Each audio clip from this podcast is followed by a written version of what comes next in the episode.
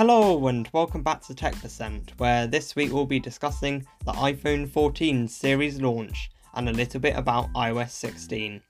I'll also be discussing my lightbulb moment in the In Our Lives segment. Now though, it's the next percent, let's begin. The new iPhone 14 series was announced at Apple's Far Out event, bringing four new iPhones and some new iOS 16 functionality. My favourite feature discussed was probably their new SOS satellite system. I, f- I forget the exact naming of it, but that's just because I'm a bit of a space nerd. Um, but they also introduced features such as the dynamic island, which um, just looks amazing in my opinion, and they've upgraded their their camera. They've upgraded a lot of stuff. Um, but yeah, Mark, what did you think of it? Well, I was very impressed by the dynamic island, as they call it. I just call it the floating island because now they've adopted um, OLED screens in the past couple of years, then they have actually integrated it well, and it just looks way more professional than the notch because of the way they've managed to hide it with software. So you could almost forget that it's there now, which I think was crucial because even budget phones now are just doing like hole punch displays. So to keep up with something that was looking fairly good in terms of screen to body ratio, they had to do something. So yeah, I appreciate that. Um, after three years or four years of the notch, um, that was technically reduced in size, but not really. Um, I'm quite pleased with the idea of the iPhone 14 Plus. I know technically it's not going to be available when all of the others are made available, but I think just having the option of that extra battery life without the extra cost of having to go for the Pro models will work for a lot of people. So that's excellent. And yeah, more things to subscribe to because now you have to resubscribe if you want to send your SOS in the middle of the jungle. Great yeah, you cancel the free trial, and then you're like, nope, I should have kept that trial, nine ninety nine a month, but now I'm just living like Bear Grylls in a jungle. But yeah, cost of living crisis really hit me hard there. Yeah, yeah. Imagine being that one person that you get in trouble just after your, the two year subscription ends and that's it. no, yeah, just just as, as a disclaimer, we don't do we don't yet have a price, an actual price for the subscription, do we? I don't believe. No, we don't have a price for it, but we we do we do the comedic value here. We're just joking about subscription models. Like, let's face it, it's not going to be cheap. It's an Apple product. And to be honest, we kind of discussed this earlier, um, but seeing as a lot of people are still going on that one or two year refresh cycle, particularly the people who want that latest technology, and this is obviously only coming to the Pro models, then that probably won't be a concern for them because then they'll be upgrading to either the iPhone 15 or 16 anyway. So it's probably just so that old Jim doesn't keep his iPhone 14 for 10 years, and then Apple was like, oh, Jim, we're paying all this money just so you can use satellite connectivity. And Jim will just be a happy man living in the jungle, being like, um, son, son, um, I've run out of water. Can you come and give me some more water? Oh, dear. yeah, that, that could be the reason they've done it. That could be the reason they've done it.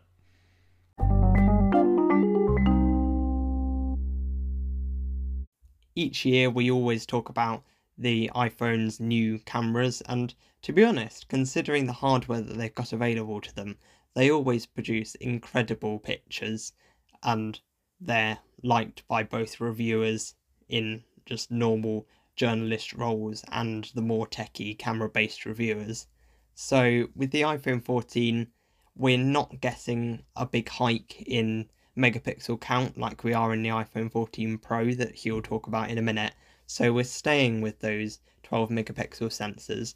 But as shown by the Pixel series until the 6 series, then you can actually get incredible photos from that, and a lot of it is post processing, which both Pixel and Apple have been very good at. So we've still got those 12 megapixel sensors, but we're now getting, I think it's 38% more light coming in those larger sensors, and it's better at night time because it's taking in more light. So I think it the images are supposed to be up to twice as good. So they're just numbers, and we don't know how it will perform in day to day scenarios, but it's good stuff. It's just incremental improvements, and we started from a very good place. So, yeah, nothing to complain about really at the base model.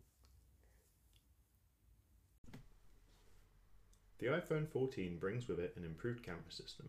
Some of the new improvements include the new action mode that allows for video stabilization and the photonic engine, which improves photos taken in low light environments.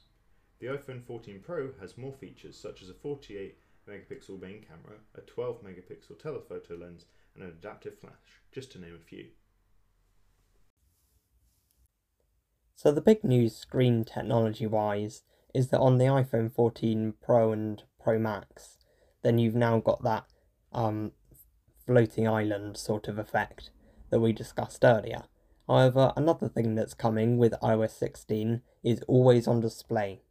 Now, this isn't a new feature, but actually, I'm very impressed by the way Apple have approached it because they've made it really seamless and they've made it more of a dimmer lock screen than something that's completely separate, which I think is quite nice because then you can just go straight locks always on display.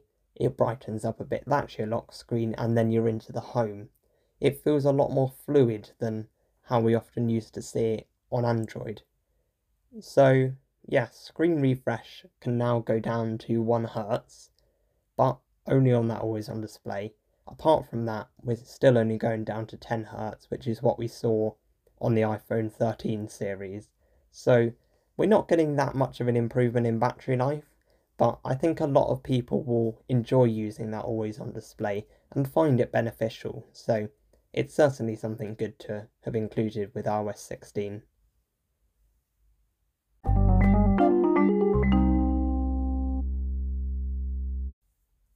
Thank you for listening to us as we spoke about the iPhone 14 series, released on the 7th of September, and a little bit about iOS 16.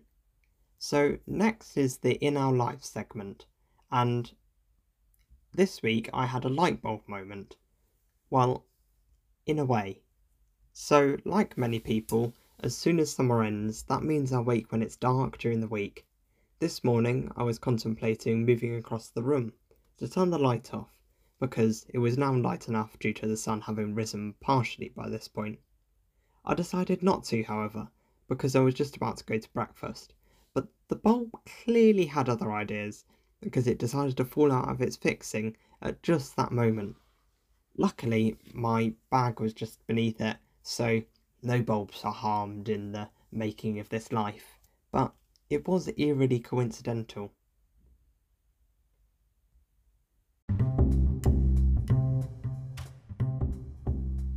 Thanks for listening to this episode all about Apple's latest launch event, Far Out. Speaking of which, we'll have an episode discussing missions to the moon coming soon. Make sure to follow us on Instagram at tech.percent to be the first to know when that comes out. Next week, our episode is discussing Fairphone, which the more attentive of you will realise should have been out this week, but was postponed. See you in the next percent when we'll be discussing the sustainable side of the smartphone industry. Bye!